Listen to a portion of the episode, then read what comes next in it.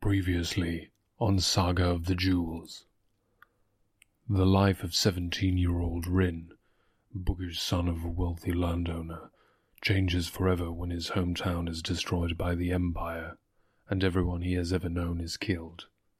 He discovers that the Empire are seeking 12 primeval jewels, which grant the power to manipulate different elements, and that his father had been hiding the fire ruby.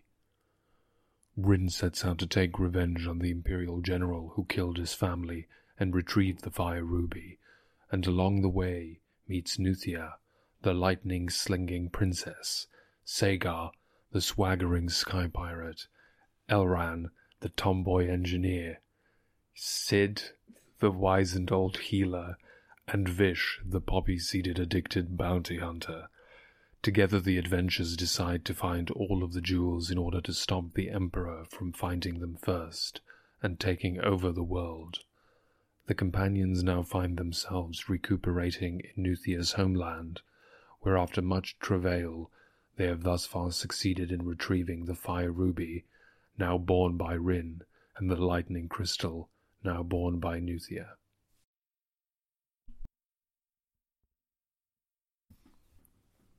Season 1, Episode 21 Epilogue Battle with Myself.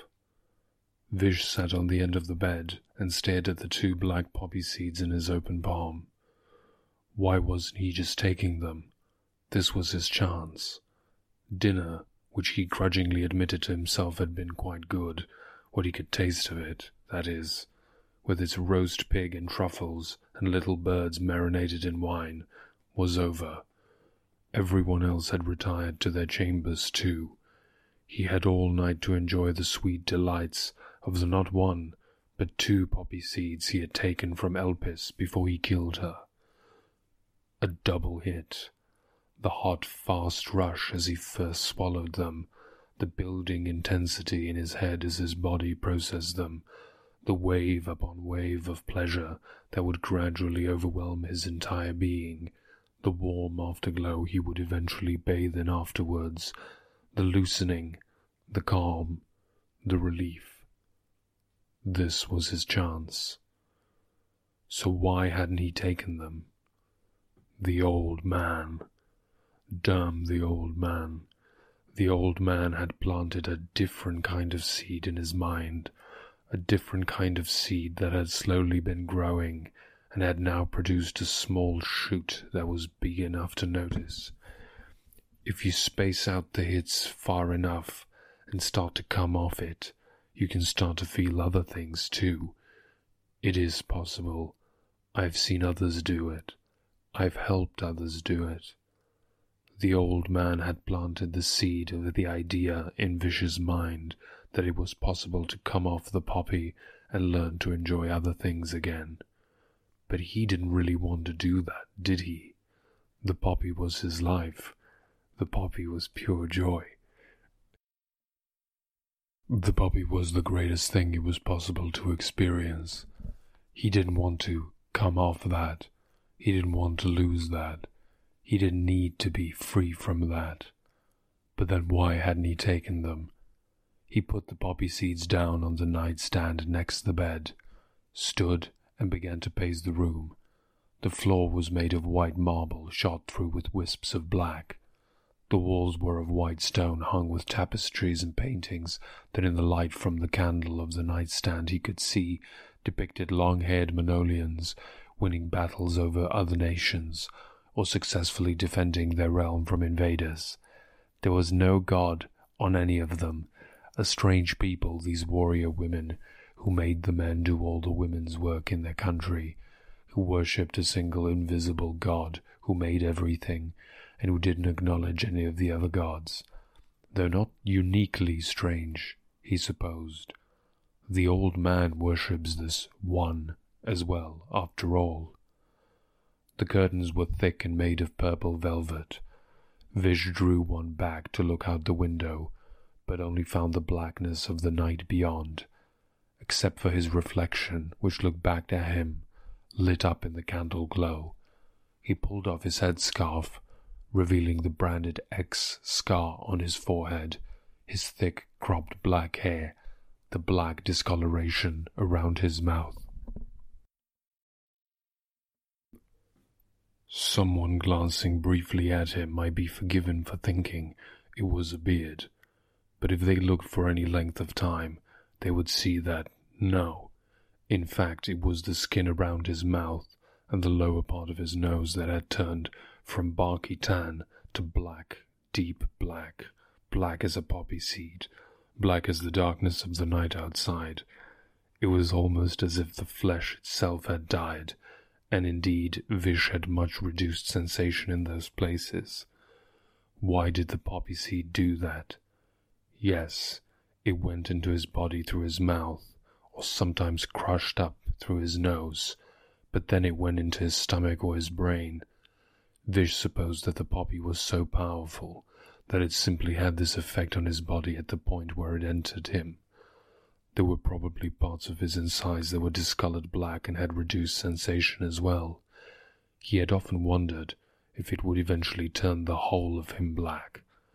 Then he would truly have become a creature of darkness. His transformation into a shadow finger would truly be complete. He turned and looked back at the nightstand where the two poppy seeds lay, two inky dots staining the room, marring it. Wasn't there a life that he had once had before that Imperial agent had got him hooked on the poppy and recruited him for the Emperor's hand? Of course, it had been a hard life, working as a personal assassin for the leader of Ibar, and he hadn't known the poppy. But he had had a measure of freedom, the ability to do what he wanted between jobs, his own dwelling. He had been able to fully enjoy the taste of food the touch of a woman, the feel of the breeze on his face. The poppy had taken all of that from him. It had enslaved him, made him only want it, only really able to feel it.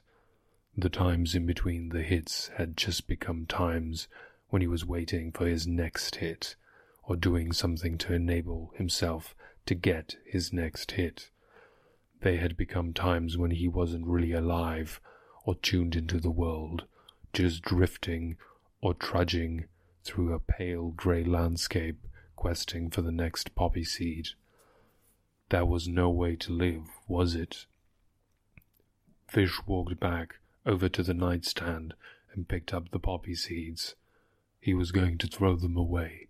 He had lived in this bondage for too long. He walked back to the window and slid it up and open, he barely felt the chill of the night air on his body. He was going to throw them out the window.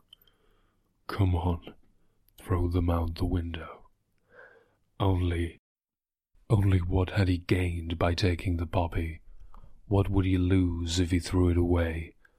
The greatest pleasure he had ever felt, pure, all encompassing, ecstatic sensation, washing over every inch of his body, thrill, the ability to be completely focused on and lost in something that wasn't pain, self hatred, regret, and bitterness.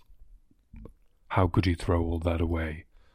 No, he wouldn't throw them away, but he would wait a while before he took them. That way he would be spacing out the hits a little more, and maybe he would be able to come off it eventually, like the old man said. He shut the window, walked back to the nightstand, and put the poppy seeds down on it. He sat on the bed and looked at them. The thing was, it had been a fair while since his last hit. Not since that Zelenese village they'd stopped in to rest and stock up on supplies. Just one now, and one later. He picked up one of the seeds and pinched it between his thumb and forefinger. A little black orb that encompassed a world of pleasure. But if he was going to have one hit now anyway, why not have two? A double hit. How often did he get to have a double hit? Even the old man only gave him one poppy seed at a time. There was no way that he would ever give him two at once, especially with his talk of spacing out the hits and coming off them. Vish picked up both poppy seeds and chucked them into his mouth, swallowing them in one gulp. Pleasure exploded in his body, starting in his mouth, his head, and then spreading down through his neck, his chest, his arms, and the rest of him, he lay back on the bed, falling into the poppy trance. In his poppy trance, Vish got up off the bed. He looked around the bedchamber, working out where he was. Manolia, he surmised from the white marble, the home of the crystal keepers. He padded to the door of the chamber and turned the bronze knob gently till it clicked. He eased the door open slowly and silently. Only the glow from the wall mounted lights lit the long corridor. The shadow finger looked both ways down it. Wall hangings, a wooden chair, a table with a vase atop it. Not just Manolia, but the palace in Orma, the capital. He had been here once before. He could not believe his good fortune. He shut the door quietly and made his way down the corridor, sticking to the candle thrown shadows, as was his way, and taking care that his footsteps did not make a single sound on the carpets or marble floor, his poise and focus only enhanced by the poppy trance. Which chamber would hold what he was looking for?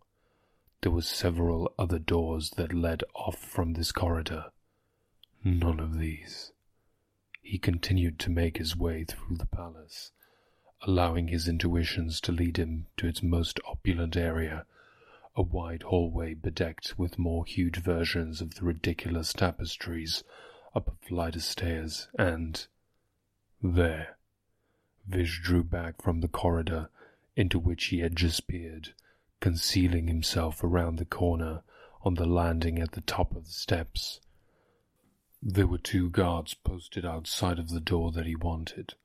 Of course, the Manolians, though they were stupid, would have to be colossally stupid not to guard her. And it. He could use his talents in this state to slip past them, but they would be alerted by the sound of him opening and closing the door to the chamber. No matter. He knew what he needed to know now. Vish walked back to the first bedroom, keeping silence.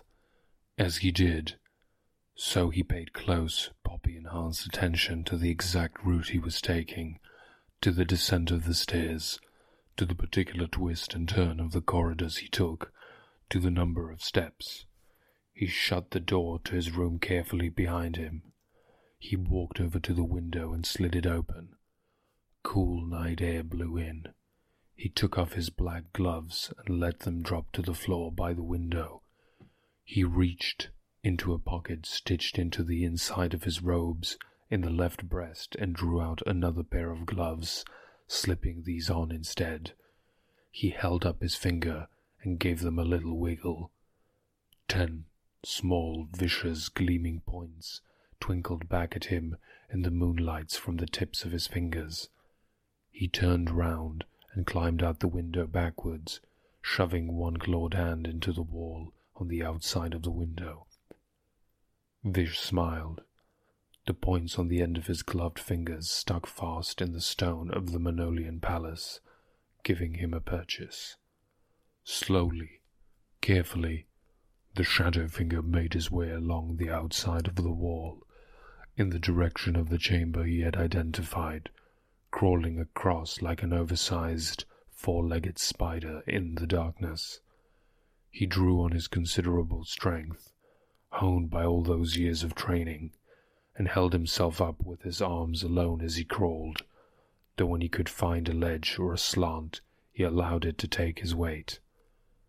He traversed a route along the walls to the chamber, making use of the mental map he had formed in his mind when he walked to and from it on the inside of the building.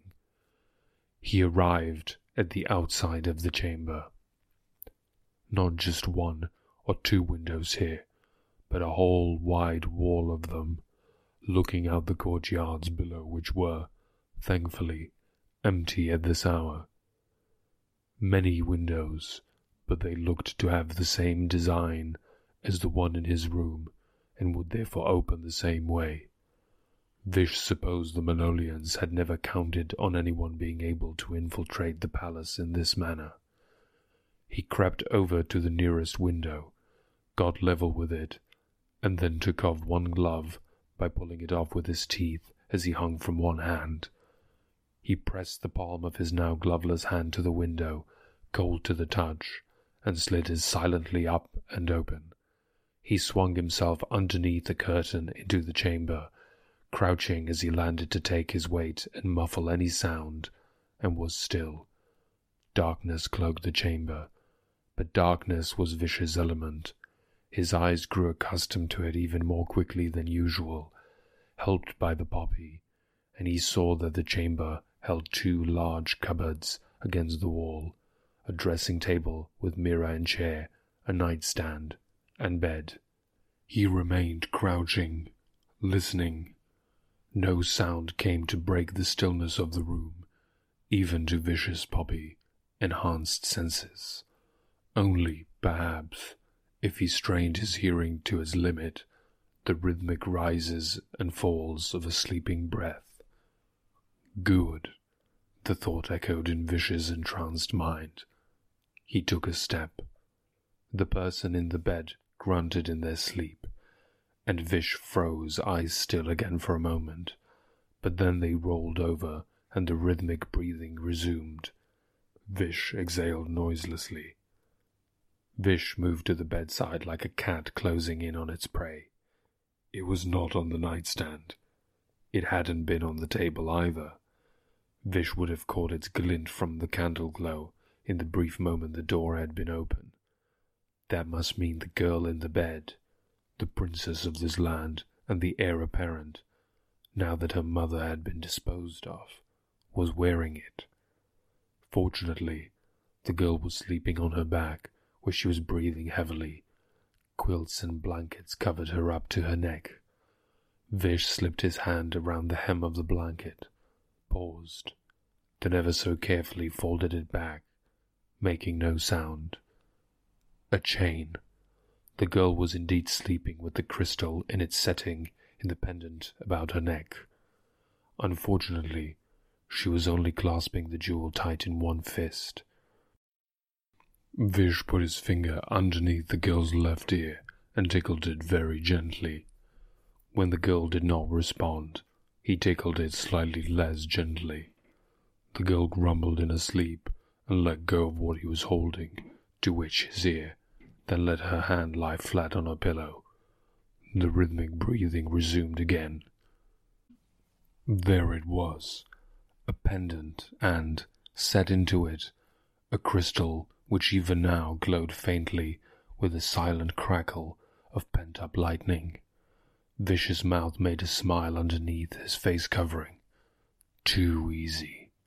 The shadow finger reached inside the fold of his uniform to another of its many inner pockets, the one sewn into the right breast, and found there a small implement which he retrieved and a small Hessian bag.